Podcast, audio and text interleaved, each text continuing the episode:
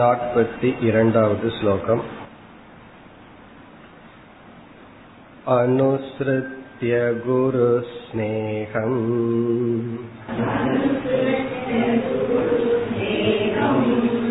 महिष्यां तत्त्वमुक्तवान्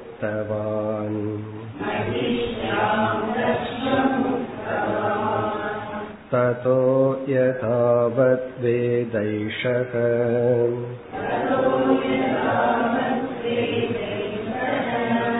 प्रतिबन्धस्य संक्षयात्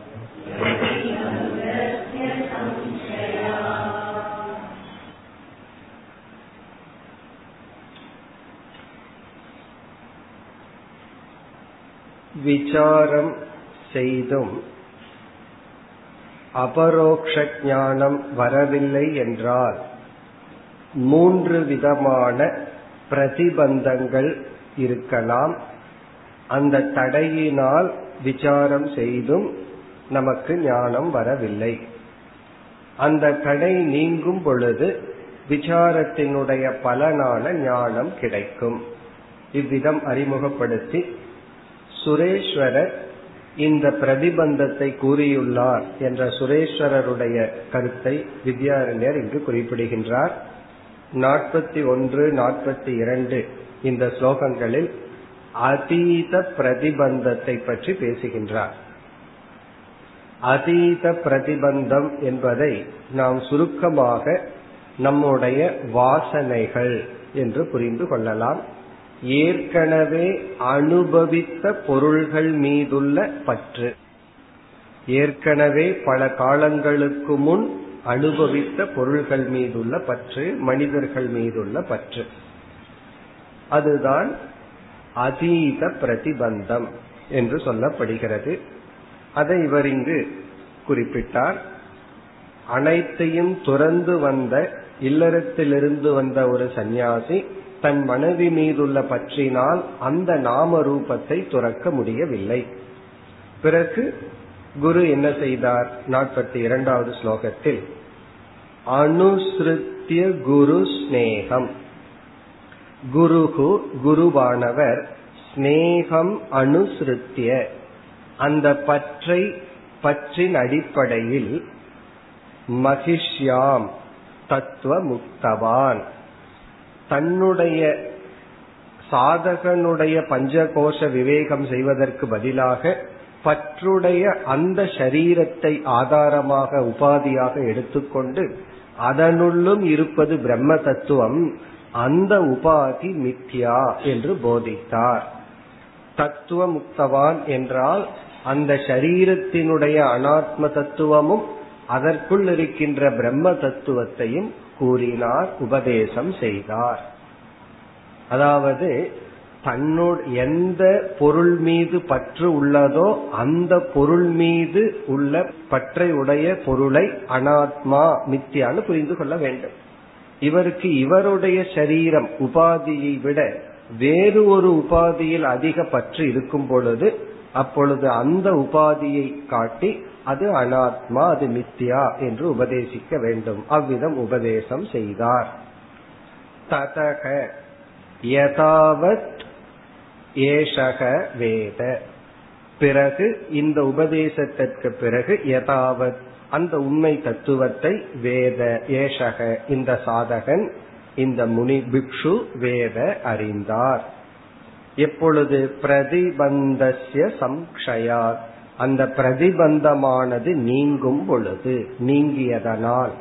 அதாவது வாசனை மயமாக ஒரு பொருள் மீது உள்ள அடர்ந்த பற்றானது பிரதிபந்தமாக இருக்கும் பொழுது அந்த இடத்துக்கேயே சென்று அதை அனாத்மா மித்யா என்று நிச்சயம் செய்யும் பொழுது அந்த பற்று நீங்கும் பொழுது இவருக்கு ஞானம் ஏற்படும்.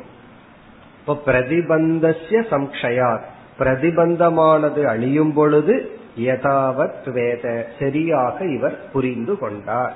இப்ப விசாரம் செய்து கொண்டிருக்கையில் இந்த பிரதிபந்தம் இருந்த காரணத்தினால் புரியவில்லை. பிரதிபந்தம் நீங்கும் பொழுது புரிந்து கொண்டார்.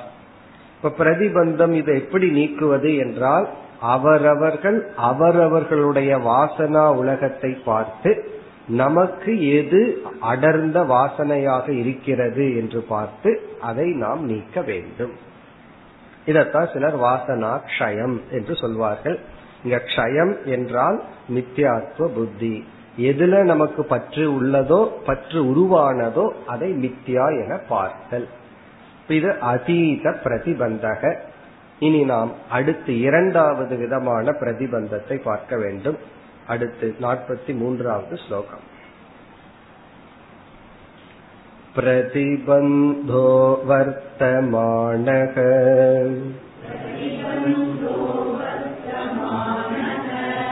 विषयासक्तिलक्षणः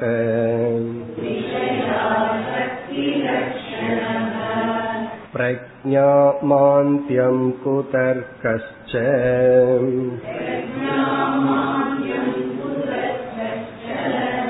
विपर्ययदुराग्रहः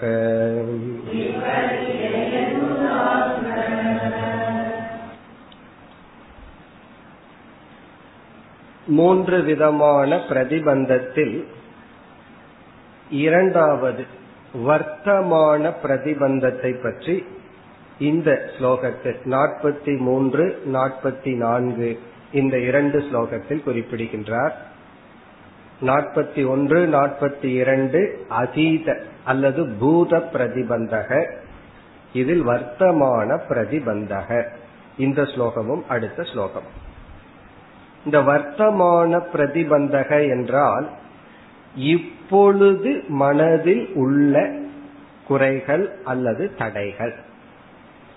பூத பிரதிபந்தகன ஏற்கனவே மனதில் பதிந்த வாசனைகள் தடையாக இருத்தல். இப்பொழுது இருக்கின்ற மனதுக்கு இருக்கின்ற சில நேச்சர் தன்மைகள். இப்ப பிரசன்ட் டைம்ல இருக்குன்னு அர்த்தம். இந்த நேரத்துல இருக்கிற பிரதிபந்தம். இது கொஞ்ச நாளைக்கு பிறகு இல்லாம போகும். அல்லது கொஞ்ச நாளைக்கு முன்னாடி இது இல்லாம இருந்திருக்கும். இப்பொழுது இருந்து கொண்டிருக்கின்ற பிரதிபந்தம். இந்த பிரதிபந்தத்தை தடையை நான்கு தடைகளாக இங்கு குறிப்பிடுகின்றார். நான்கு விதமான குறைபாடுகள் அல்லது தடைகள். இப்ப வர்த்தமான பிரதிபந்தம் நான்கு என்று இந்த ஸ்லோகத்தில் குறிப்பிடுகின்றார். இந்த நான்கு விதமான தடைகள் நமக்கு இருந்தால் மனதிற்கு இருந்து கொண்டிருக்கும் பொழுது நம்ம எவ்வளவுதான் விசாரம் செய்தாலும் விசாரத்தினுடைய பலன் நமக்கு கிடைக்காது. விசாரம் பயனில்லைன்னு சொல்லக்கூடாது. அந்த விசாரம் வந்து எஃப்டி மாதிரி பிக்சட் டெபாசிட் மாதிரி எப்பாவது அது பயன்படும். இப்ப பயன்படாது அவ்வளவுதான். இப்ப நம்ம அதை எடுத்து பயனை அடைய முடியாது. அதைத்தான் இந்த ஸ்லோகத்தில் குறிப்பிடுகின்றார். நான்கு விதமான மனதில் இப்பொழுது இருக்கின்ற குறைகள். நான்கு விதமாக இவர் பிரிச்சு கூறுகின்றார். பலது சொல்லலாம். அதுல நான்கா பிரிக்கிறார் பிரதிபந்தக வர்த்தமானக. ஸ்லோகத்தில் வர்த்தமானக பிரதிபந்தக. வர்த்தமான பிரதிபந்தம் என்பது இந்த நான்கும் வரிசைய வருகின்ற நான்கும். ஒன்று முதலாவது விஷயாசக்தி லட்சணக விஷயாசக்தி லட்சணக இது முதலாவது. விஷயம் என்றால் நம் அனுபவிக்கக்கூடிய இன்பத்தை கொடுக்கும் பொருள்கள். சக்தி என்றால் பற்று. இந்த இடத்துல சக்தி சரஸ்வதி தான். சக்தி பற்று. இதனுடைய சுருக்கமா சொன்னா ராகக பற்று. இப்பொழுது மனதில் உள்ள பற்று. முதல்ல சொன்னது ஏற்கனவே அனுபவிச்ச பொருள்ல இருந்த பற்று வாசனா ரூபமான பற்று. இங்க விஷயாசக்தி என்றால் இப்பொழுது அனுபவிக்கக்கூடிய பொருள்களில் உள்ள பற்று. லட்சணகன அப்படிப்பட்ட தன்மை உடையது. சுருக்கமா கூறினால் ராகக பற்று அட்டாச்மெண்ட் முதல்ல சொன்னதுக்கும் இதற்கு என்ன வேறுபாடுனா முதல்ல வந்து இவர் மனைவியை எல்லாம் விட்டுட்டு வந்துட்டார். இப்ப மனைவி வந்து முன் இல்லை.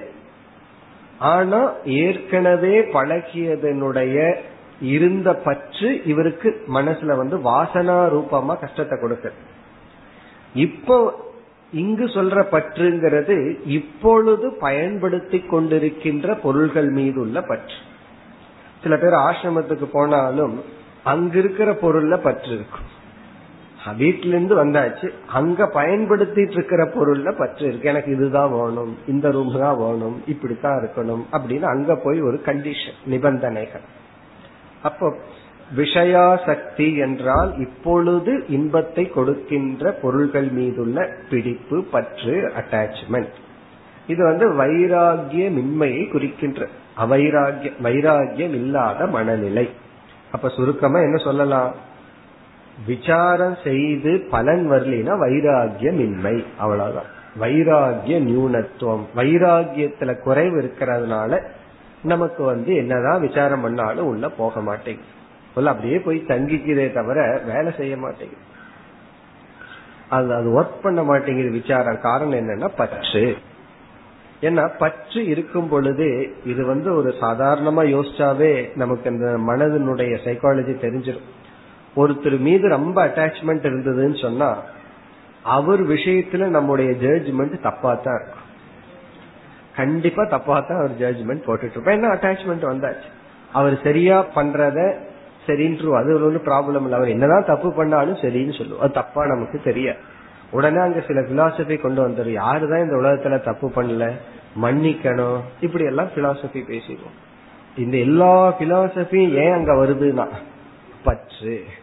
பற்று இல்லை அப்படின்னா உடனே சாம பேத நீதி தண்டம் அதெல்லாம் பேச ஆரம்பிச்சிடும் நான் வந்து என்னைக்குமே யாரும் பார்க்க மாட்டேன் உறவினர்கள்னு பார்க்க மாட்டேன். இந்த தத்துவம் பேசிடுவோம் இந்த பிலாசபி இருக்கே அது எப்படி வேண்டுமானாலும் யூஸ் பண்ணுவோம் ஒரு புஸ்தகத்துல வந்து ஒரு ஒரு பெரிய ஒரு ஆர்டிக்கல் அதுல வந்து ரெண்டு ஆப்போசிட்டா இருக்கிற பிலாசபி அது something is better than nothing அப்படின்னு ஒண்ணு. நத்திங் இஸ் பெட்டர் தேன் நான் சென்ஸ் சொல்றது. அப்படி ஒண்ணுமே இல்லாம இருக்கிறது நல்லதுன்னு ஒரு பக்கம்.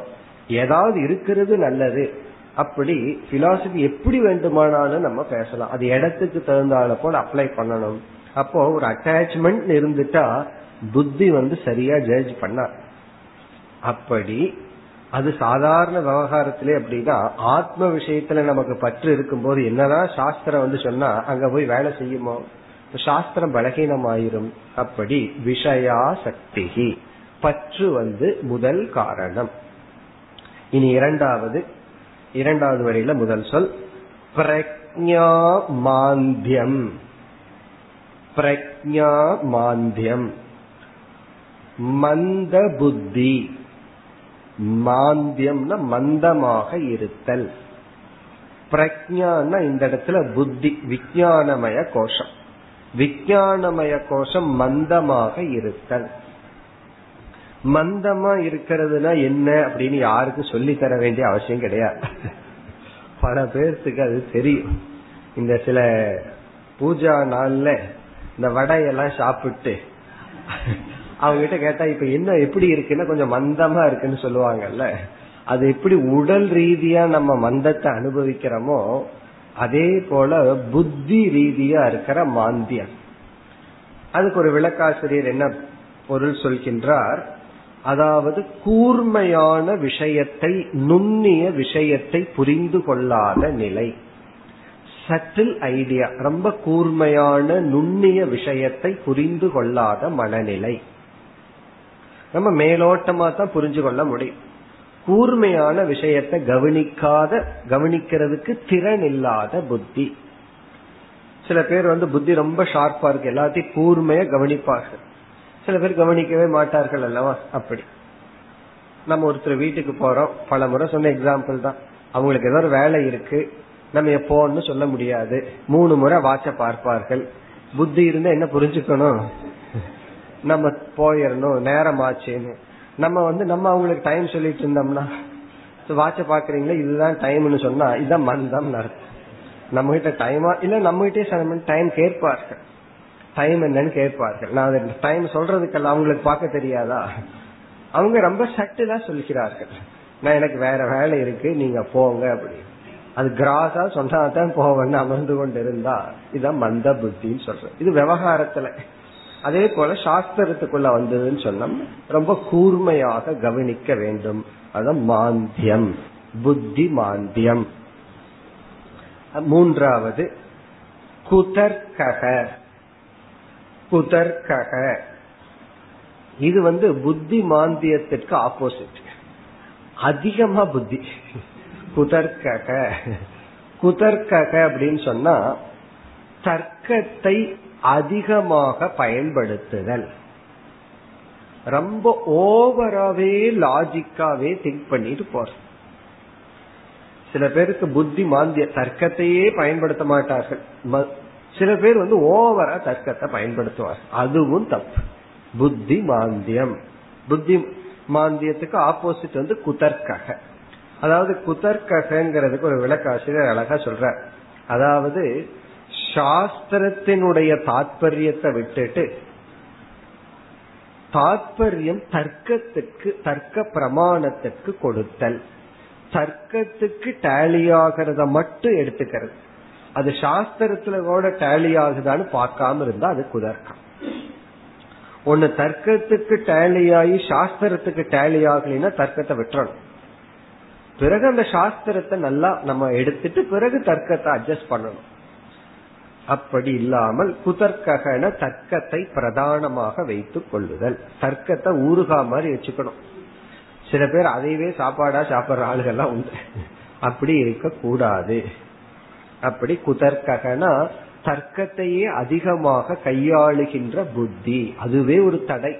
விசாரத்திற்கு இங்க பார்த்தோம் அப்படின்னா விசாரம் சொன்னாவே அங்க தர்க்கா தர்க்கம் தான் வந்து முக்கியமா வருது. இந்த தர்க்கம் இல்லாம விசாரம் கிடையாது. ஏன்னா தத்துவமசின்னு சொன்னா உபதேசம் ஓவர் அதுக்கு மேல விசாரம்னு வரும்போதே லாஜிக்கலா திங்க் பண்ண ஆரம்பிச்சார் பிறகு அதே லாஜிக்கல் திங்கிங் வந்து அப்டக்கிள் ஆயிரு தேவைக்கு மேல பயன்படுத்தும் பொழுது இனி நான்காவது விபர்ய துராகிரக விபர்ய துராகிரக ஆக்ரகம் என்றால் பிடிவாதம். ஆக்ரகம் என்றால் பிடிவாதம். விபர்ய துராகிரக என்றால் தவறான சிந்தனையில் உள்ள பிடிவாதம். Negative thinking holding in negative thinking negative திங்கிங்க பிடிச்சிட்டு இருக்க தப்பான எண்ணத்துல பிடிவாதமா இருத்தல். இது இதத்தான் நம்ம விபரீத பாவனை அப்படின்னு சொல்றோம். அந்த விபரீத பாவனையில பிடிவாதமாக இருத்தல். விபர்ய துராகிரக சரியான விஷயத்துல ஆக்ரகம் இருந்ததுன்னா ஆக்ரகம்னா பிடிச்சுக்கிறது. சரியான விஷயத்துல ஆக்ரகம் இருந்ததுன்னா அது அது என்ன அப்படின்னா அத வைராகியம் அல்லது திருதி அப்படின்னு சொல்லுவோம். உறுதின்னு சொல்லுவோம். உறுதிக்கும் பிடிவாதத்துக்கு என்ன வித்தியாசம்னா இரண்டு நேச்சரும் ஒன்றுதான். பிடிவாதத்துக்கும் உறுதியும் ஒரே டைப்பு தான். நல்ல விஷயத்துல பிடிவாதம் பண்ணா அதுக்கு பேரு உறுதி. தீய விஷயத்துல தவறான விஷயத்துல பிடிவாதம் பண்ணோம்னா அதுக்கு பேரு விபரீத துராகிரகம் துராகிரகம்னா தப்பான விஷயத்துல உறுதியாக இருத்தல். அதனால சில சமயம் நம்ம நல்ல விஷயத்துல பிடிவாதமா இருந்தாலும் கூட சில பேர் வந்து அதை உறுதின்னு சொல்றதுக்கு பொதுவா பிடிவாதம்னு சொல்லுவார்கள். அது வந்து அவங்களுக்கு ஏதாவது ஒரு அட்வான்டேஜா இருந்தா. அப்போ சில பேர் வந்து நம்ம பிடிவாதம்னு சொல்லி நம்ம ஏமாற்ற பார்ப்பார்கள். அப்ப நம்ம புரிஞ்சுக்கணும் இது பிடிவாதம் அல்ல உறுதி. சில சமயம் நம்ம பிடிவாதம் பிடிச்சிட்டு அதை உறுதின்னு சொல்லி ஜஸ்டிஃபை பண்ணுவோம். அதுவும் நம்ம செய்யக்கூடாது. அப்போ நம்ம பிடிவாதம் பண்ணிட்டு அதை உறுதின்னு சொல்லி நியாயப்படுத்த கூடாது அல்லது வந்து பலர் நம்ம உறுதியா இருக்கிறத பிடிவாதம்னு சொன்னா நம்ம அதை கண்டுகொள்ள கூடாது நீ என்ன வளைஞ்சே கொடுக்க மாட்டேங்கிற அப்படின்னு எல்லாம் சொல்லுவார்கள். அது ஏன் அவங்களுக்கு வளைஞ்சு கொடுக்கணும் அந்த நேரத்துல அவ்வளவுதான். அப்படி இந்த இடத்துல விபரிய துராகிரக இது ஒரு விதமான மனதில் உள்ள குறைகள். இதெல்லாம் மைண்டில் இருக்கிற குறைகள். இப்பொழுது இருக்கின்ற குறைகள். அதான் வர்த்தமான. இப்பொழுது மனதில் இருந்து கொண்டிருக்கின்ற குறைகள். இப்ப இது இருக்கிற வரைக்கும் என்னதான் விசாரம் செய்தாலும் அந்த விசாரத்தில் பலன் இல்லை. இனி அடுத்த ஸ்லோகத்துல என்ன செய்ய போற இதையெல்லாம் அதற்குரிய உபாயத்தின் மூலமாக நீக்க வேண்டும். அந்த உபாயத்தை அறிமுகப்படுத்துகிறார். இந்த நான்கு விதமான குறைகளை அதற்கு தகுந்த உபாயத்தின் மூலமா நீக்கி விசாரத்தின் பலனை அடைய வேண்டும் சொல்ல போகின்றார். நாற்பத்தி நான்காவது ஸ்லோகத்தில் உபாயத்தை அறிமுகப்படுத்துகின்றார். समाध्यै श्रवणाद्यैश्च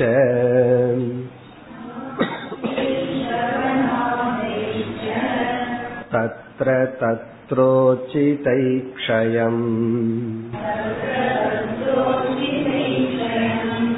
नीतेऽस्मिन् प्रतिबन्धेतः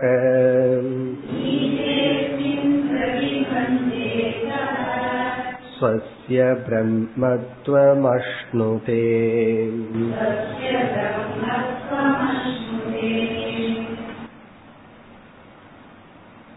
இந்த ஸ்லோகத்தில் வர்த்தமான பிரதிபந்தத்தை நீக்க உபாயத்தை குறிப்பிடுகின்றார் வித்யாரண்யர் இங்கு விஸ்தாரமாக விளக்கமாக உபாயத்தை குறிப்பிடவில்லை ஒவ்வொன்றையும் எடுத்துக்கொண்டு அதற்கு என்ன உபாயம் என்று விளக்கவில்லை. பொதுவாக அறிமுகப்படுத்துகின்றார். நம்ம தான் புரிந்து கொள்ள வேண்டும். இப்ப நம்ம வந்து எப்படி புரிந்து கொள்ள வேண்டும்? முதல் ப்ராப்ளம் அது வந்து ராகக.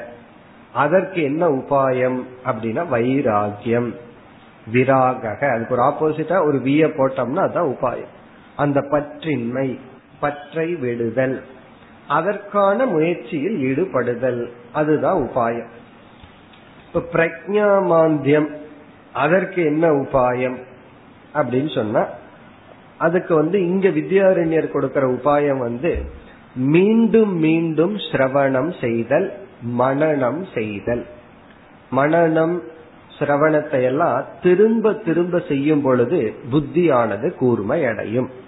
ஒன்றையே திருப்பி செஞ்சாதான் அது வந்து கூர்மை அடையும். பிரக்ஞா மாந்தியம். குதர்கஷ்ட அதற்கு முக்கிய உபாயம் வந்து சாஸ்திரத்துல ஸ்ரத்தையை வளர்த்தி கொள்ளுதல். ஏன் ரொம்ப தர்க்கத்துக்கு போவோம் அப்படின்னா சாஸ்திரத்துல ஸ்ரத்த வந்து இல்லாததுனால அல்லது குறைவா இருப்பதுனால.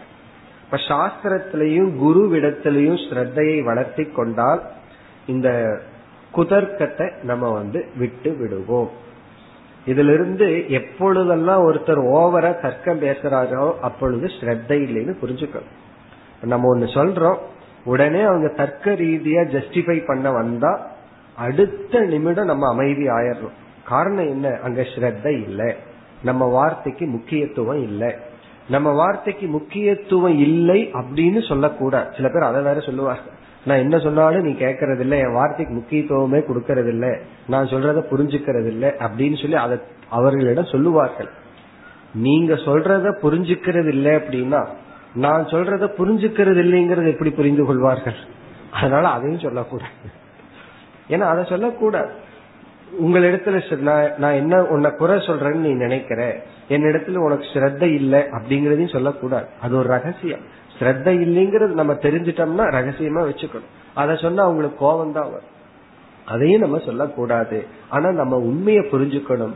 தர்க்கம் அதிகமாக பேச ஆரம்பித்தால் நம்ம ஆரம்பிச்சாங்களோ மத்தவங்க ஆரம்பிச்சாங்களோ அல்லது நம்ம ஒரு குறைய சுட்டி காட்டி ஜஸ்டிபிகேஷன் வந்தால் அதாவது நியாயப்படுத்த ஆரம்பிக்கிறதே தர்க்கமா தானே நியாயப்படுத்த ஆரம்பிப்பார்கள். அப்பொழுது நம்ம ஸ்ரத்த இல்லைங்கிறத புரிந்து கொள்ள வேண்டும். அதை நம்ம செஞ்சாலும் சரி மற்றவங்க செஞ்சாலும் சரி அப்ப ஸ்ரத்தையை வளர்த்தி கொள்ள வேண்டும். ஸ்ரத்தைய வளர்த்தி கொள்வதுதான் அதற்கு உபாயம். பிறகு விபர்ய துராகிரக அதற்கு உபாயம் நிதித்தியாசனம். தியானம் நிதித்தியாசனம் தான் அதற்கு உபாயம். இதற்கு எல்லாத்துக்குமே உபாயம் வந்து என்னன்னா காமன் உபாயத்தை வந்து ஆரம்பிக்கின்றார் வித்யாரண்யர். சமாத்தியைகி சமம் முதலிய சாதனைகளை பின்பற்றுவதன் மூலம் அடைவதன் மூலம். அதாவது சாதன சதுஷ்டய சம்பத்தியில சொல்லப்பட்ட சமாதி. பிறகு சிரவணாத்யைஷ்ட சிரவணம் முதலியவைகளை பின்பற்றுவதன் மூலம். இங்க வந்து ஆதி பதத்துல என்ன? மனநம் நிதித்தியாசனம். சிரவணம் மனநம் நிதித்தியாசனம் என்ற ஞான யோக சாதனை. அதற்கு தகுதியை கொடுக்கின்ற சமதமாதி அதுக்குள்ள ஸ்ரத்தையெல்லாம் வந்து விடுகிறது. அப்படிப்பட்ட சாதனை. பிறகு வித்யாரிணர் வந்து காமன சொல்லிடுற தத்ர தத்ர உச்சிதைகி அந்தந்த பலகீனத்தை நீக்குவதற்கு உகந்த சாதனைகள் மூலம். உச்சிதம் அப்படின்னா உகந்த. தத்திர தத்ரனா அந்தந்த பலகீனத்துக்கு ஏற்ற சாதனைகள். இதுல இருந்து என்ன சொல்றார்? இந்த நான்கு மட்டுமல்ல இப்ப மனதுல இருக்கின்ற அனைத்து பலகீனங்கள். அதுதான் விசாரத்துக்கு தடை. அது ஒவ்வொருவருக்கும் ஒவ்வொரு விதமான பலகீனமா இருக்கும். ஆகவே தத்திர தத்திர அந்தந்த பலகீனத்துக்கு தகுந்த உச்சிதைகி சாதனைகி. உச்சிதமான சாதனைகளின் மூலம் உச்சிதமான அப்படின்னா உகந்த சாதனைகளை பயன்படுத்தி. அதனால இந்த இடத்துல கிரவுண்ட் ரொம்ப வாஸ்டா இருக்கு. எவ்வளவு பலகீனங்களோ அந்தந்த சாதனைகளை நாம் எடுத்துக்கொண்டு நீதேஸ்மின் பிரதிபந்தே பிரதிபந்தே நீதே க்ஷயம் நீதே. க்ஷயம் அப்படின்னா பிரதிபந்தத்தினுடைய அழிவானது நீதே அடையும் பொழுது. அஸ்மின் பிரதிபந்தே க்ஷயம் நீதே. இரண்டாவது வரையில இருக்கு நீதே. நீதேன நீங்கி. என்ன? க்ஷயம் அழிவு. எதனுடைய? பிரதிபந்தே அஸ்மின். அந்த பிரதிபந்தத்தினுடைய க்ஷயமானது நீங்கும் பொழுது. இப்படி உச்சிதமான சாதனைகளை கையாண்டு உகந்த சாதனைகளை கையாண்டு பிரதிபந்தம் நீங்கும் பொழுது அதக ஆகவே நீங்கியதன் காரணமாக ஸ்வசிய பிரம்மத்துவம் அஷ்ணுதே. கடைசி பகுதி ஸ்வசிய அவனுடைய ஒருவனுடைய பிரம்மத்துவம். தான் பிரம்மன் என்கின்ற தன்மையானது அஷ்ணுதே அடைகின்றான் அறிகின்றான். தன்னுடைய பிரம்மஸ்வரூபம் பிரம்ம சுவாவமானது கிடைக்கின்றது அடையப்படுகின்றது. இதுல ஒரு கான்ட்ரடிக்ஷன் நமக்கு தெரியும். ஸ்வசிய அஷ்ணுதே பிரம்மத்துவம்ங்கிற இடத்துல அதுவே ஸ்வசிய தன் சொரூபமா இருக்கிற பிரம்மத்துவம் அடையப்படுகிறதுனா அது எப்படி தன்னுடைய சொரூபம் அடையப்படும்? தன்னுடைய சொரூபம்னு சொன்னாவே அது அடையப்படாதது தானே அப்புறம் எப்படி சொல்ல முடியும்? தன்னுடைய சொரூபத்தை இவன் அடைகின்றான் உன்னுடைய பணத்தை நீ அடைய வேண்டும்னா. என்னுடைய பணத்தை நான் எதுக்கு அடையணும்? இனி ஒருத்தருடைய பணத்தை வேணா அடையலாம். என்னுடைய பணத்தை நான் எதற்கு அடையணும் அப்படின்னா இது என்னுடைய சொரூபம் பிரம்மனா இருந்தாலும் அது அஜானத்தினால நஷ்டமானது ஆகிவிட்டது. அஜானத்துல நஷ்டமானத நம்ம ஞானத்துல சம்பாரிச்சுதான் ஆகணும். அப்படி சொசிய சுரூபத்துவே அபி அஜானத்தினால நஷ்டமானதனால் அதை நம்ம விசாரத்தில் அடைய வேண்டும். சரி விசாரத்தில் அடையணுமே விசாரம் பண்ணி அடையலினா தான் இந்த பிரதிபந்தங்கள். அப்போ இந்த மாதிரி மனதை எல்லாம் நம்ம மாற்றுவதற்கு காரணம் அந்த பிரம்மத்தை அடையிறதுக்கல்ல. அந்த பிரம்ம ஏற்கனவே அடையப்பட்டது. அது அறியாமையினால இழந்துள்ளோம். அதை நம்ம விசாரத்தில் அடையணும். அந்த விசாரத்துக்கு தகுதிப்படுத்த. இங்க நம்ம என்ன புரிந்துக்கலாம்? சாதன சதுஷ்டய சம்பத்தி இல்லாமைதான் காரணம். அதத்தான் இங்க வந்து வித்யாரண்யரும் சுரேஸ்வரரும் இந்த லாங்குவேஜ்ல சொல்லி உள்ளார்கள். இனி அடுத்த ஸ்லோகத்தில் பாவி பிரதிபந்தக அல்லது ஆகாமி பிரதிபந்தக. ஒரே ஒரு ஸ்லோகம். நாற்பத்தி ஐந்தாவது ஸ்லோகத்துல ஆகாமி பிரதிபந்தக. மூன்றாவது. आगामि प्रतिबन्धश्च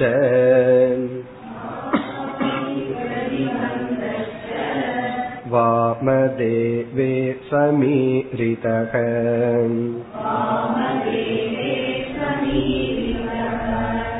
एकेन जन्मना क्षीणः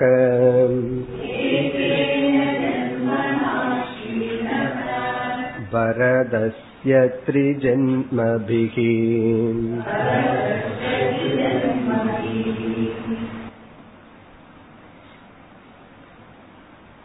ஆகாமி பிரதிபந்தக அல்லது பாவி பிரதிபந்தக என்பது ஒரு விதிவிலக்கு இது வந்து ரெகுலரா இருக்கிற பிரதிபந்தம் அல்ல ஒரு எக்ஸப்ஷன் பிரதிபந்தம் விதிவிலக்காக மிக மிக குறைவாக உள்ள ஒரு விதமான பிரதிபந்தம்.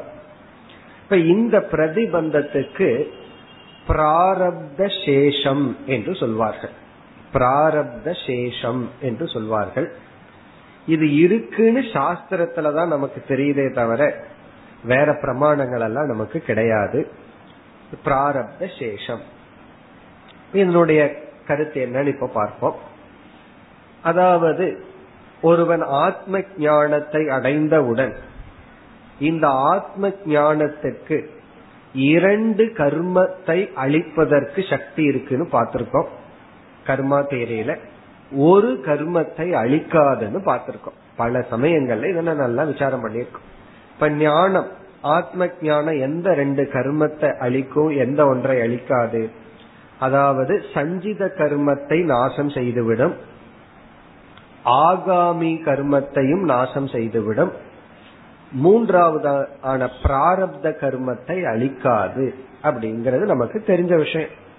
அதாவது சஞ்சித கர்மம்னா ஏற்கனவே நம்ம நம்முடைய காரண சரீரத்தில் இருக்கிற பாப புண்ணிய கூட்டங்களை எல்லாம் அழிச்சிடும் அது ஏன் அழிக்குது எப்படி அழிக்குதுன்னு நம்ம பார்த்துட்டோம். ஏன்னா இங்க அந்த கர்த்தா வேற இங்க புதிய அகர்த்தாவாயிட்டான். பிறகு இந்த ஜென்மத்துல ஞானத்திற்கு முன்னாடி என்னென்ன பண்ணி வச்சிருந்தானோ அந்த ஆகாமி கர்மம் சஞ்சீதத்துல போய் சேர்றதுக்கு முன்னாடியே அதை அழிச்சிடும் இந்த ஆகாமி சஞ்சீதம் ஒண்ணுதான். ஆகாமி கர்மம்னா உன்ன சஞ்சீதத்துல போய் சேரல. இப்ப பண்ணிட்டு இருக்கிறோம் சேரல அப்படின்னா இந்த ஜென்மத்துல பண்ணினது சஞ்சீதத்துல சேர்றதுக்கு முன்னாடியே அழிக்கிறதுனால நம்ம என்ன சொல்லிடுறோம்? ஆகாமிய அழிச்சிரும். பிறகு எந்த கர்மத்தினால இந்த சரீரம் தோன்றியதோ அது பிராரப்தம். அந்த பிராரப்தத்தை அழிப்பதில்லை. எது? ஆத்ம ஞானம் அதுக்கு என்ன பிரமாணம்? பிராரப்தத்தை ஏன் அழிக்கிறது இல்லை அதுக்கு என்ன பிரமாணம்னா ஞானி உயிரோடு இருப்பதுதான் பிரமாணம் ஞானிய வந்து உயிரோடு இருக்கான் அப்படின்னா அது பிராரப்தம் அழியாததுனால. ஞானம் வந்த உடனே பிராரப்தமும் சென்று விடும்னா என்ன ஆகும்? அப்பப்போ ஒவ்வொரு கிளாஸ்ல ஒவ்வொன்று போயிடும் அப்ப சொல்லி கொடுக்கிறவருக்கு அஜானியா தான் இருக்கணும். அஜானி தான் சொல்லி கொடுக்க முடியும். எப்ப அவருக்கு கிளாஸ் எடுக்க எடுக்க புரியுதோ போயிருவார். கிளாஸ் எடுக்க எடுக்க ஏதாவது சிஷியர்களுக்கு புரிய புரிய போயிடும் அப்ப இன்னைக்கு எவ்வளவு பேர்த்துக்கு ஞானம் வந்ததுன்னா எவ்வளவு டெட் பாடி இருக்கோ அவ்வளவு பேர்த்துக்கு ஞானம் வந்துடும் ஆகவே அப்படி நடக்கிறது இல்லை நமக்கு தெரியும். இதுல இருந்து என்ன தெரியுதுன்னா ஞானம் வந்தாலும் இந்த பிராரப்தம் அழியாது. பிறகு பிராரப்தம் எப்ப முடியும்? அப்படின்னா நமக்கு வந்து இந்த ஜென்மத்துல எத்தனை வருஷம் உயிர் வாழணும்னு இருக்கோ அப்ப முடியும். அதனுடைய அர்த்தம் என்ன அப்படின்னா இந்த சரீர நிமித்தமா எவ்வளவு சரீர நிமித்தமான சுகதுக்கத்தை அனுபவிக்கணும்னு இருக்கோ அவ்வளவு காலம் அர்த்தம். அதாவது மானசீக துக்கம் இருக்கே அது வந்து சம்சாரம். சாரீர துக்கம் இருக்கே அது பிராரப்தம். சரீர நிமித்தமான துக்கம். இப்ப வந்து ஒருத்தனமே அடிக்கிறான்? அது வந்து சரீர துக்கம். அவன் என்ன அடிச்சிட்டானே அப்படிங்கறது வந்து அதை நினைச்சு வருத்தப்படுறது வந்து எக்ஸ்ட்ராவா வருத்தப்படுறமே அது வந்து சம்சாரம். அதாவது வந்து ரெண்டு நண்பர்கள் ஒரு நண்பன் ஓங்கி அடிச்சிட்டான்னா இவனுக்கு சந்தோஷம். பெயின் வந்து உடல்ல தான். ஆனா இவன் நண்பன் தானே அடிச்சான் ஒரு பகைவன் அடிச்சுட்டா அப்படின்னா அவன் யார் என்ன அடிச்சதுன்னு எக்ஸ்ட்ரா மானச துக்கம் இருக்கு. அதைத்தான் சம்சாரம் சொல்றோம். அப்ப சரீர நிமித்தமான துக்கத்தை நம்ம வந்து ஒரு விதமான சுக துக்கத்தை பிராரப்தம் கொடுத்துட்டு போகும். அதாவது விதிவிலக்குல தான் இந்த பிரதிபந்தம் வருது. நார்மலா பிராரப்த இந்த ஜென்மத்திலேயே முடிஞ்சிடும் இந்த சரீரத்துடைய அந்த சுக துக்கம் முடிஞ்சிடும் சில விதிவிலக்கான பிராரப்தம் என்ன பண்ணும்னா இந்த ஜென்மத்துல முடியாம அடுத்த ஜென்மத்திற்கும் அது எக்ஸ்டென்ஷன் ஆகும். அத பிராரப்த சேஷம்.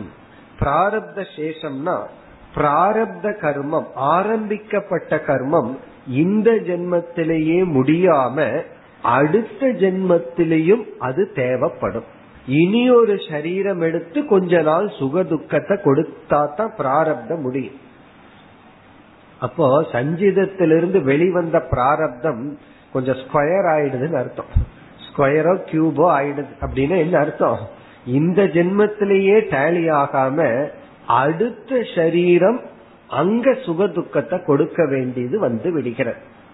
சோ அப்படி ஒரு ஒருவனுக்கு ஒரு ஜீவனுக்கு வந்து பிராரப்தம் அடுத்த ஜென்மம் வரைக்கும் எக்ஸ்டென்ஷன் ஆகிற மாதிரி வெளிப்பட்டு அந்த ஜீவன் அந்த ஜென்மத்துல ஞானத்தை அடைஞ்சிட்டான்னு வச்சுக்கோமே. அப்ப என்ன ஆகும்? அந்த ஜீவன் அந்த பிராரப்த சேஷம் மீதி உள்ள பிராரப்தத்திற்காக மீண்டும் ஒரு சரீரத்தை எடுக்க வேண்டியது வரும். அப்ப என்ன அது அந்த பிரதிபந்தத்தை என்னன்னு நம்ம சொல்றது? அது வந்து ஆகாமி பிரதிபந்தம். அப்போ ஒரு ஞானி அந்த ஞானிக்கு வந்து பிராரப்தம் அடுத்த ஜென்மமும் தேவைப்படுங்கிற மாதிரி பிராரப்தம் வந்து விட்டால் அது வந்து இந்த ஜென்மத்துல ஞானத்துக்கே தடையா இருக்கும் ஞானத்துக்கே கொஞ்சம் தடையா இருந்து சரி அடுத்த ஜென்மத்துல இவனுக்கு ஞானத்தை கொடுத்துருவோம்னு சொல்லி ஞானத்துக்கே அது வந்து கொஞ்சம் தடைப்படுத்தி அடுத்த ஜென்மத்துல உடனே ஞானம் கிடைச்சிரும். இதெல்லாம் சாஸ்திரத்துல இருக்கு. இது உண்மையா பொய்யாங்க விசாரம் பண்ண நமக்கு வேண்டாம்.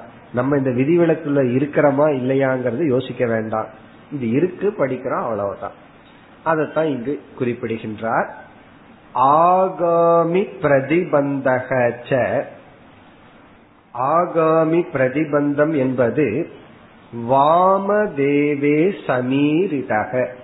வாமதேவ மகரிஷியினுடைய வாழ்க்கையில் நன்கு சொல்லப்பட்டுள்ளது. சமீரிதகன விளக்கப்பட்டுள்ளது. வாமதேவே வாமதேவருடைய வாழ்க்கையில். வாமதேவ மகரிஷி அவர் வந்து கர்ப்பத்தில் இருக்கும்போது ஞானத்தை அடைஞ்சார். அதற்கு முன் ஜென்மத்துல வந்து அவருக்கு அந்த ஞானத்துக்கு இந்த பிராரப்தமே தடையாக இருந்து விட்டது. இந்த பிராரப்தம் தான் உதவி பண்ணியிருக்கு. குருவெல்லாம் கொடுத்து விசாரம் எல்லாம் பண்றதுக்கு. ஆனா அதே பிராரப்தம் தடையாகவும் இருந்து விட்டது. ஏன்னா பிராரப்தத்தினுடைய லென்த் கொஞ்சம் அதிகமாயிடுது. அடுத்த ஜென்மம் வரைக்கும் எக்ஸ்டென்ஷன் ஆயிடுது அப்ப என்ன ஆயிடுதுன்னா அந்த ஆகாமி பிரதிபந்தத்தினால ஏதோ விசாரத்திற்கு தடை ஏற்பட்டு இந்த ஜென்மத்தில் வாமதேவனாக அவதரித்த ஜென்மத்தில் அவருக்கு ஞானம் ஏற்பட்டது. இது வந்து ஒரு ஜென்மம். இந்த பிராரப்த எத்தனை ஜென்மத்துக்கு எக்ஸ்டென்ஷன் ஆகும்? அடுத்த கேள்வி. சாஸ்திரத்துல வந்து மேக்சிமம் மூணு ஜென்மத்துக்கு வரலாம் அப்படின்னு சொல்லப்பட்டுள்ளது. மூணு ஜென்மம். அது வந்து ரொம்ப சுருக்கம்னு புரிஞ்சுக்கணும். எத்தனையோ முப்பது கோடி ஜென்மம் எடுக்கிறதுக்கு மூணு தானே அப்படின்னு சொல்லி சந்தோஷப்படணும். அப்படி அதைத்தான் இரண்டாவது வரையில் சொல்கின்றார். ஏகேன ஜென்மனா கஷீணக வாமதேவருக்கு ஒரே ஜென்மத்தில் அந்த பிராரப்த சேஷம் முடிந்து விட்டது. ஏகேன ஜென்மனா கஷீணக ஆனால் பரதசிய ஜடபரதருக்கு த்ரி ஜென்மபிகி அவருக்கு மூணு ஜென்மம் எடுத்தது. இதெல்லாம் பாகவத கதையில போய் கேட்டுக்கணும். அந்த ஜடபதருடைய கதையில போனோம் அப்படின்னா அவருக்கு மூணு ஜென்மம் எடுத்துதான். இந்த மானா பிறந்தார் அரசனா பிறந்தார் எல்லாம் கதை இருக்கே. அதெல்லாம் அப்படி மூணு ஜென்மம் வரை அது தொடர்ந்தது. கடைசி ஜென்மத்துலதான் அவருக்கு விசாரத்தினுடைய பலன் அபரோக்ஷ ஞானம் ஏற்பட்டு அவர் மோட்சத்தை அடைந்தார். விதேக முக்தியுடன் மோட்சத்தை அடைந்தார். இத்துடன் பிரதிபந்தத்தினுடைய விசாரம் முடிவடைகின்றது. இந்த விசாரம் தொடரப் போகிறது. இவர் அறிமுகப்படுத்திய இந்த விசாரம் வார்த்திக விசாரத்தை இத்துடன் முடிக்கின்றோம். பிறகு பகவானுடைய பகவத்கீதையிலிருந்து பிரமாணத்தை எடுத்து வித்யாரண்யர் பேச போகின்றார். இவர் வந்து இந்த பிரதிபந்தத்தை வந்து சுரேஸ்வரருடைய கருத்துடன் ஆரம்பித்தார். அதாவது விசாரம் நான் செய்தும் எனக்கு விசாரத்தினுடைய பலன் கிடைக்கவில்லை. அப்ப என்ன பண்ணணும்? அதுக்கு ஏற்கனவே முதல் பதில் வந்தது. மீண்டும் விசாரம் பண்ணு. அதற்கு பதில் சொல்றார் நான் மீண்டும் மீண்டும் பண்றேனே வரலையே என்ன என்ன பண்றதுன்னா பிரதிபந்தம் இருப்பதனால். அந்த பிரதிபந்தத்தை மூணா பிரிச்சார். அத வந்து ஏற்கனவே உள்ள வாசனைகள் இப்ப மனதினுடைய தன்மை அது ரேரா இருக்கின்ற அரிதாக இருக்கின்ற பிராரப்தத்தினுடைய விஷயம். அதெல்லாம் சொல்லி முடித்தார். இப்ப நம்ம என்ன பண்ணணும்? பிரதிபந்தம் எப்படிப்பட்டதுன்னு கண்டுபிடிச்சு அதற்கு தகுந்த உபாயத்தை எடுத்துக்கணும். இது வைரஸ் போல. கம்ப்யூட்டர்ல வைரஸ் பூந்துடுதுன்னு என்ன பண்ணணும்னா அது எப்படிப்பட்ட வைரஸ்னு கண்டுபிடிச்சு அதற்கு தகுந்த ரெமடி எடுக்கிறது போல நமக்குள்ள எத்தனையோ வைரஸ் இருக்கு. அது என்னன்னு கண்டுபிடிச்சு அதற்கு தகுந்த முயற்சியை எடுக்க வேண்டும். அதை சுருக்கமா சொல்லிட்டார் உச்சிதைகி உச்சிதமான சாதனையின் மூலம் க்ஷயம் அடையும் பொழுது நம்முடைய பிரம்ம தத்துவம் அறியப்படும். இனி வர்ற பகுதியில் பகவத்கீதையில் யோக பிரஷ்டகன்னு சொல்லி ஆறாவது அத்தியாயத்துல பகவான் கூறிய கருத்தை அந்த சில ஸ்லோகங்கள் அப்படியே வித்யாரண்யர் குறிப்பிட்டு அதிலிருந்து சில கருத்துக்களை நமக்கு குறிப்பிடுகின்றார். இனி அடுத்த ஸ்லோகத்தில் ஆரம்பித்து நாற்பத்தி ஆறாவது ஸ்லோகத்தில் ஆரம்பித்து ஐம்பதாவது ஸ்லோகம் வரை யோக பிரஷ்டக பகவத்கீதையில் வருகின்ற யோக பிரஷ்ட டாபிக்கை எடுத்து விளக்குகின்றார் நாற்பத்தி ஆறு योगभ्रष्टस्य गीतायाम् अतीते बहुजन्मणि प्रतिबन्धक्षयप्रोक्तः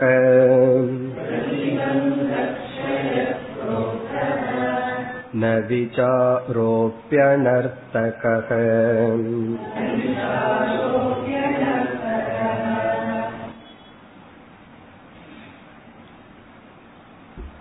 கீதையில் பகவான் ஆறாவது அத்தியாயத்தில் இறுதியாக விசாரம் செய்த கருத்து யோக பிரஷ்டக.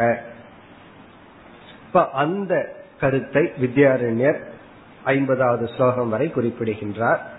இப்ப இந்த தலைப்பை இவர் இங்க எதற்கு எடுத்துள்ளார்?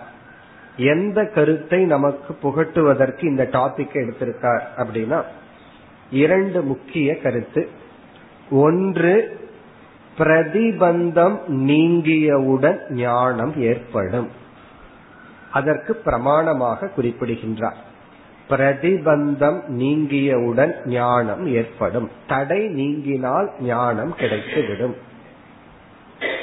இரண்டாவது கருத்து விசாரம் வீண் போவதில்லை நம்ம விசாரம் செய்திருந்தால் அந்த விசாரம் கண்டிப்பாக வீண் போகாது நம்ம செய்திருந்தாலோ மத்தவங்க செய்திருந்தாலோ சில பேர் நல்லா விசாரம் பண்ணி விசாரத்திற்கும் வாழ்க்கைக்கும் சம்பந்தம் இல்லாம இருப்பார்கள். உடனே நம்ம அவங்கள திட்டிட்டோ குறை சொல்லிட்டே இருக்கக்கூடாது காரணம் என்ன? இன்னைக்கு ஏதோ அப்படி இருந்தாலும் எப்பாவது இந்த செய்த தவம் விசாரம் பயன்படும். கீதையில பகவான் என்ன சொல்லியுள்ளார்? ஆகாமி பிரதிபந்தம்னு ஒண்ணு சொன்னாரே. அதற்கும் கீதையில பிரமாணம் நமக்கு கிடைக்கிறது. எப்படி என்றால் இந்த ஜென்மத்துல இவன் சாதகனாக இருந்து கொண்டு இருக்கின்றான் அதுவும் கடைசி ஸ்டேஜுக்கு வேற வந்துட்டான். நிதித்தியாசகன் ஸ்டேஜுக்கு வந்துட்டான். பிறகு காலம் போதல அதற்குள்ள இவன் இறந்து விட்டான். சாதனைய பூர்த்தி செய்வதற்கு முன் பிராரப்தம் நஷ்டமாகி இறந்து விட்டால் இவனுடைய சாதனையினுடைய வேகம் கடைசி காலத்துல அதிகமா இருந்த காரணத்தினால் இவன் என்ன ஆகிறான்னா அடுத்த ஜென்மத்துல வேற ஏதாவது ஒரு பிராரப்தம் வெளிப்படுறதுக்கு முன்னாடியே இந்த வாழ்க்கையில இவனுடைய சாதனை அதிகமா இருந்ததுனால இது டேக் ஓவர் பண்ணிக்குது அடுத்த ஜென்மத்துல இந்த சாதனையை தொடருவது போல சூழ்நிலையில் பிறக்கின்றான். பிறகு சாதனையை பூர்த்தி செய்கின்றான். இந்த இடத்துல சாதனை அப்படின்னு எடுத்துக்கிறது பிரதிபந்தத்தை நீக்குதல் தான் சாதனை. இவன் ஏற்கனவே ஓரளவுக்கு விசாரம் பண்ணிட்டான். நிதித்தியாசன காலத்துல விசாரம் ஓவர் விசாரத்துக்கு தடையாக உள்ள பிரதிபந்தத்தை துராகிரகம் விபரீத பாவனையை நீக்கிற ஸ்டேஜில தான் இறந்துடுறான். அப்ப என்ன ஆகுது? அவனுக்கு வந்து விசாரம் ஓரளவுக்கு போயாச்சு. பிரதிபந்தம் அதிகமா இருந்த காரணத்தினால அவனுக்கு வந்து ஞானம் கிடைக்கல ஞான நிஷ்டை கிடைக்கவில்லை. ஆகவே அவன் வந்து மீண்டும் அந்த பிரதிபந்தத்தை நீக்குகின்ற சூழ்நிலையில் பிறக்கின்றான் சாதனையை தொடர்கின்றான். அதுதான் இங்க கருத்து. இப்ப அதை அறிமுகப்படுத்துகின்றான் இந்த ஸ்லோகத்துல. பிறகு கீதையில் இருக்கிறது அப்படியே கோட் பண்ணி விளக்க போகின்றார். இப்ப அறிமுகம் தான் இந்த நாற்பத்தி ஆறாவது ஸ்லோகத்தில். யோக பிரஷ்டசிய யோக பிரஷ்டனுக்கு. இங்க யோக பிரஷ்டக பிரஷ்டகன வீழ்ந்தவன். யோக பிரஷ்டக அப்படின்னா என்ன அர்த்தம்? சாதனையை பூர்த்தி செய்யாமல் வீழ்ந்தவன். நிதித்தியாசனத்தை நிறைவு செய்யாதவன். யோக பிரஷ்டகனா யோகத்திலிருந்து வீழ்ந்தவன். இத தப்பா புரிஞ்சுக்கூடாது. வீழ்ந்தவன்னா தலைகீழா வீழ்ந்தவன் அர்த்தம் அல்ல. மேலிருந்து கீழே குதிச்சாலும் வீழ்ந்தவர்கள் தான் கால் கீழே வந்துச்சுன்னா அது ஒரு விதமான வீழ்ந்தவர்கள். தலை கீழே வந்ததுன்னா அது வேற விதமா வீழ்ந்தவர்கள். இவன் தலை கீழே வந்து விழுகல. காலில் தான் நின்று இருக்கான் ஆனா எப்படி வீழ்ந்தான்? பூர்த்தி செய்ய முடியாமல் வீழ்ந்தவன். யோக பிரஷ்டத்திய கீதாயாம். பகவத்கீதையில் அதீதே பகு ஜென்மணி பிரதிபந்த க்ஷயக புரோக்தக. அதாவது பகுஜென்மணி அதீதே பல ஜென்மங்களா கடந்து பிரதிபந்த க்ஷயமானது புரோக்தக சொல்லப்பட்டுள்ளது. பல ஜென்மங்களில் இவன் பிரதிபந்தத்தை குறைக்கின்றான் நீக்குகின்றான். இப்ப அதீதேனா பல பல பகு ஜென்மனின பல ஜென்மங்கள் அதீதேன கடந்து. பல ஜென்மங்கள் கடந்துதான் பிரதிபந்தத்தை நீக்குவதாக சொல்லப்பட்டுள்ளது.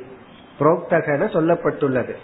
என்ன சொல்லப்பட்டுள்ளது? பிரதிபந்த க்ஷயக. பிரதிபந்தத்தினுடைய நாசமானது சொல்லப்பட்டுள்ளது. பகுஜென்மணி அதீதே. பல ஜென்மங்கள் கடந்துதான்.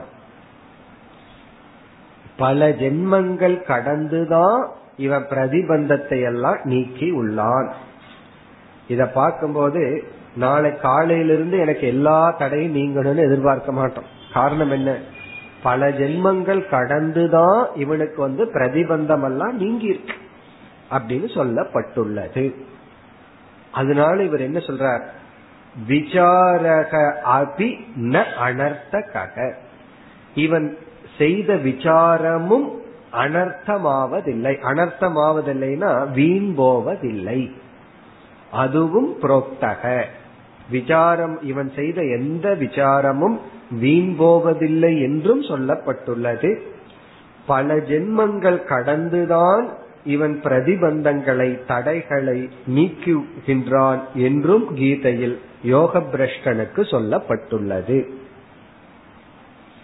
இந்த கருத்து வந்து நம்முடைய விசாரம் வீண் போவதில்லை விசாரம் செய்தும் நமக்கு பலன் இல்லை என்றால் தடைகள் அந்த தடைகள் மெதுவாக போகும். அந்த மெதுவா போகுங்கிறது இந்த ஜென்மத்திலையும் மெதுவா போகும். பல ஜென்மங்களாகவும் நாம் முயற்சி செய்ய வேண்டியது உள்ளது. இங்க ஜென்மத்துக்கு நமக்கு முக்கியத்துவம் இல்லை. ஜென்மம் ஜென்மம்னே நினைச்சிட்டு இப்ப இந்த ஜென்மத்தை நம்ம விட்டுறக்கூடாது. அடுத்த ஜென்மத்துல பாத்துக்கலாம் நம்ம நினைக்க கூடாது இப்பொழுது நம்ம முயற்சி பண்றோம். ஆனால் எவ்வளவு தூரம் பொறுமையா இருக்கணும்னா பல ஜென்மத்துக்கு பொறுமையா இருக்க வேண்டியது உள்ளது. இனி என்ன செய்ய போகின்றார்?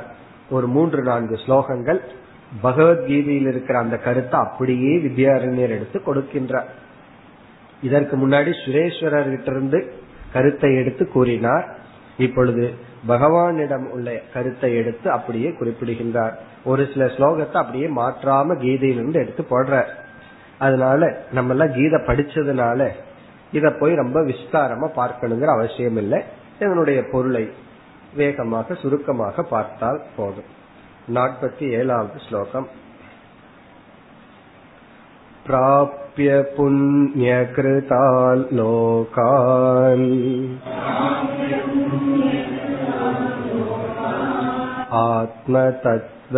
आत्मतत्त्वविचारतः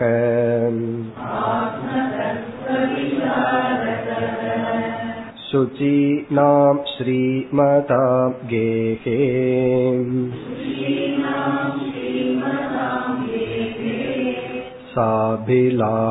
साभिलाषोऽभिजायते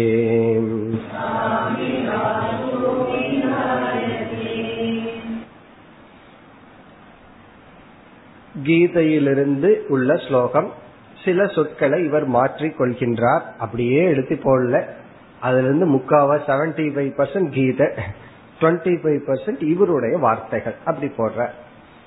அதாவது ஏற்கனவே எந்த கருத்தை பிரதிஜை செய்தாரோ பகவானும் கீதையில் பல ஜென்மங்கள் கழித்தும் பல ஜென்மங்கள் வந்து பிரதிபந்தத்தை நீக்க தேவைப்படுங்கிற விஷயம் விசாரம் வந்து அனர்த்தமாவதில்லை பயனற்று போவதில்லைங்கிற விஷயத்தில் சொன்னார் அப்படிங்கறத சொன்னார். எங்கு சொன்னார்ங்கிறத அவர் வந்து கீதையில் இருக்கிற ஸ்லோகங்கள் குறிப்பிடுகின்றார். பிராபிய புண்ணிய கிருதான் லோகான். அங்க உஷித்வா சாஸ்வதி சமாகான் வரும். இங்க மாத்திட்ட. ஆத்ம தத்துவ விசாரத்தகன்னு இவர் சில சொற்களை எடுத்துக்கொள்கின்றார். பிராபிய புண்ணிய கிருதாம் லோகான். அதாவது யோக பிரஷ்டன் புண்ணிய கிருதான் லோகான் பிராபிய. புண்ணியத்தை உடையவர்களுடைய லோகத்தை சரீரத்தை அதாவது குடும்பத்தை சூழ்நிலையை அடைந்து. புண்ணிய கிருத்தான் லோகான் அப்படின்னா சொர்க்கம் அப்படிப்பட்ட லோகம். புண்ணிய கிருத்தான் லோகான பிரம்மலோகம் வரை அப்படிப்பட்ட லோகத்தை அடைந்து. அதாவது புண்ணிய செய்தவர்கள் அடைகின்ற உலகத்தை அடைந்து கீதையில பகவான் என்ன சொன்னார்?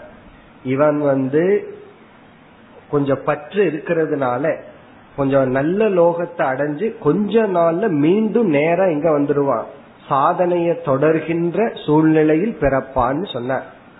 அதைத்தான் இங்க குறிப்பிடுகின்றார். புண்ணிய செய்தவர்களால் அடையப்படுகின்ற லோகத்தை அடைந்து பிறகு அங்க ரொம்ப நாள் இருந்துட்டு மறந்துட மாட்டான். உடனே சுச்சீனாம் ஸ்ரீமதாம் கேகே தூய்மையான தூய்மையான சம்ஸ்காரத்தை உடைய வசதியுடைய ஸ்ரீமதாம் கேகே அப்படிப்பட்டவர்களுடைய வீட்டில் அபிஜாயதே பிறக்கின்றான். அதாவது இவன் சொர்க்கத்துக்கோ பிரம்மலோகத்துக்கோ சென்றாலும் உடனடியாக இவன் அடுத்தது மனித ஜென்மமே கிடைக்கின்றது. அது மனித ஜென்மம் எப்படிப்பட்ட ஜென்மம்னா நல்ல சம்ஸ்காரத்தை உடைய பொருள் வசதி உடைய அதெல்லாம் எதற்குனா ஏன்னா இவனுக்கு விசாரத்துக்கு தடை ஏற்பட்டு விடக்கூடாது. சோ அப்படிப்பட்ட ஒரு சுச்சீனாம் ஸ்ரீமதாம் கேகே அபிஜாயதே. யார்? சாபிலாஷக. இது இவருடைய வார்த்தை. சாபிலாஷக. சாபிலாஷக என்றால் ஆசை உடையவன் பற்று என்ற பிரதிபந்தத்தை உடையவன். சாபிலாஷகனா ஆசை இவனுக்கு இருக்கிறதுனாலதான் இவன் மீண்டும் பிறக்கின்றான். அந்த ஆசையை வந்து முழுமையாக இவனால் விட்டுவிட முடியவில்லை. இப்ப சாபிலாஷக பற்றுடையவன். பற்றுடன் விசாரம் செய்த காரணத்தினால் பற்றை விட முடியாதவன் பிறக்கின்றான். பிறகு முதல் வரியில கடைசி சொல் ஆத்ம தத்துவ விசார தக. இவன் ஏன் இப்படி எல்லாம் பிறக்கிறான்? அடுத்த ஜென்மத்திலேயே உடனடியா மனுஷ ஜென்மம் ஏன் கிடைக்குதுன்னா அதற்கு காரணம் ஆத்ம தத்துவ விசார தக. ஆத்ம தத்துவத்தை விசாரம் செய்ததனால். இவன் இந்த ஜென்மத்துல ஆத்ம தத்துவத்தை விசாரம் செய்த காரணத்தினால் அவன் வந்து மேலான உலகத்தை அடைந்து உடனடியாக தூய்மையான சம்ஸ்காரத்தை உடைய செல்வந்தர்களுடைய வீட்டில் பிறக்கின்றான். ஏன் பிறக்கிறான்னா இவனுக்கு பற்று இருப்பதனால். இன்னும் கொஞ்சம் அந்த ஐஸ்வர்யத்தை எல்லாம் அனுபவிக்கணுங்கிற பற்று இருக்கு. ஆகவே அவன் பிறக்கின்றான். ஏன் வேற ஜென்மம் பிறக்கல? மனுஷ ஜென்மமே கிடைச்சிருக்கு. நல்ல இடம் ஏன் கிடைச்சிருக்குன்னா ஆத்ம தத்துவ விசார தக ஆத்ம தத்துவத்தை விசாரம் செய்த காரணத்தினால். அப்ப நமக்கெல்லாம் என்ன கேரண்டின்னு தெரியுது? இதுல இருந்து மோட்சம் கிடைக்குதோ இல்லையோ? மேலான லோகத்துக்கு போலாம். பிறகு வந்து மீண்டும் சுச்சீனாம் ஸ்ரீமதாம் கேகே அபிஜாயதே. கொஞ்சம் ஆத்ம தத்துவ விசாரம் அதிகமா பண்ணியிருந்தா என்ன ஆகும்னா அடுத்த ஸ்லோகத்துல கீதையில பகவான் என்ன சொன்னாரோ அதே கருத்தை கூறுகின்றார் நாற்பத்தி எட்டாவது ஸ்லோகம் अथवा योगिनामेव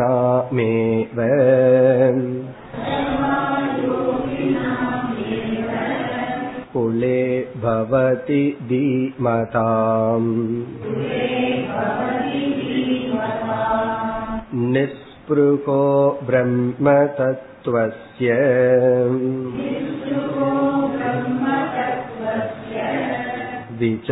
विचारात्तद्धि दुर्लभम्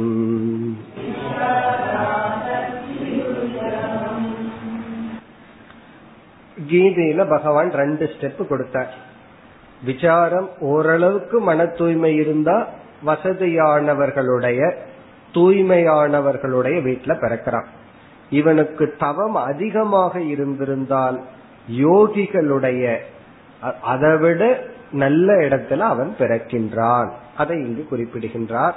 அதவா யோகினாமேவ குலே பவதி தீமதாம். தீமதாம்னா மிக மிக அறிவை உடைய யோகிகள். யோகிகள் அப்படின்னா தபஸ்விகள். இங்க வந்து யோகின சன்னியாசின் அர்த்தம் அல்ல அல்லது வந்து காட்டுல தவம் பண்ற யோகின்னு அர்த்தம் அல்ல அதாவது மிக மிக சம்ஸ்காரத்தை உடைய. இங்க வந்து செல்வத்துக்கு முக்கியத்துவம் கொடுக்கல. அதனால புண்ணியம் கொஞ்சம் இருந்தா பணக்காரன் வீட்டுல பிறப்பான் புண்ணியம் அதிகமா இருந்தா ஏழை வீட்டுல பிறப்பான்னு அர்த்தம். காரணம் என்ன? அந்த பணமே இவனுடைய இவனுக்கு மனதை வந்து அழித்து விடும். ஆகவே ஏழ்மையா பிறக்கிறது வந்து புண்ணியம் குறைவா இருக்கிறதுனாலே நினைக்கிறது தப்பு. புண்ணியம் கொஞ்சம் அதிகமா இருக்கிறதுனாலதான் ஏழ்மையா பிறந்திருக்கலாம். ஆகவே நம்ம போடுற கால்குலேஷன் எல்லாம் தப்பா இருக்கும். அப்படி புண்ணியத்தை வந்து நம்ம உடனே சொல்லிட முடியாது. சந்தோஷம் கிடைச்சா உடனே புண்ணியம் துக்கம் கிடைச்சா பாவம் நினைக்கிறோம். கிடையாது. அதிக புண்ணியம் இருந்தா தான் துக்கம் கிடைச்சிருக்கும். அர்ஜுனனுக்கு ரொம்ப புண்ணியம் இருந்ததுனாலதான் போர் போர்க்களத்துல துக்கம் வந்தது. இப்ப அந்த துக்கம் வரணும்னா எவ்வளவு புண்ணியம் வந்திருக்கணும்? அப்படி அதிக தவம் செய்திருந்தால் யோகிகளுடைய குலத்தில் பிறக்கின்றான். அவனுக்கு வந்து மீண்டும் அவன் சாதனையில் ஈடுபட்டு மோட்சத்தை நோக்கி செல்வான். அதை வந்து பகவான் அங்கு சொல்லியுள்ளார். அதை மீண்டும் வித்யாரிஞர் கொடுக்க போகின்றார். அடுத்த வகுப்பில் பார்ப்போம். ஓம் போர் நமத போர் நமிதம் போர் போர் நமுதச்சதேம் பூர்ணய பூர்ணமாதாய பூர்ணமேவாவசிஷ்யதேம் ஓம் சாந்தி சாந்தி சாந்தி